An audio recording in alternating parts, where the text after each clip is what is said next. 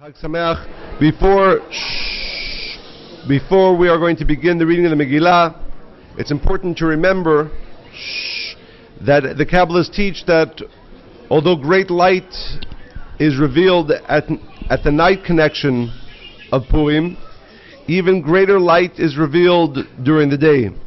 And as we know, the, the Ari explains that what happens, and the Rabbit always say it's important to know the code words.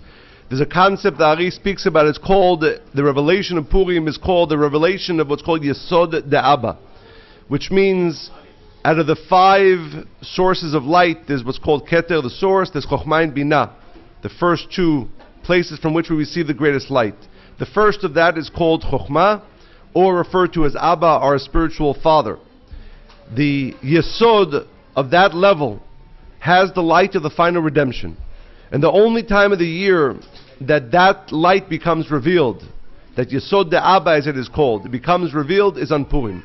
And especially during the day reading of Purim. So if we have only one thought in mind, it is that through this reading, we're going to be connecting to, we're going to be revealing the light of Yesod De'aba, the light of Yesod De'aba, which has within it the light of the final redemption. Chag Sameach.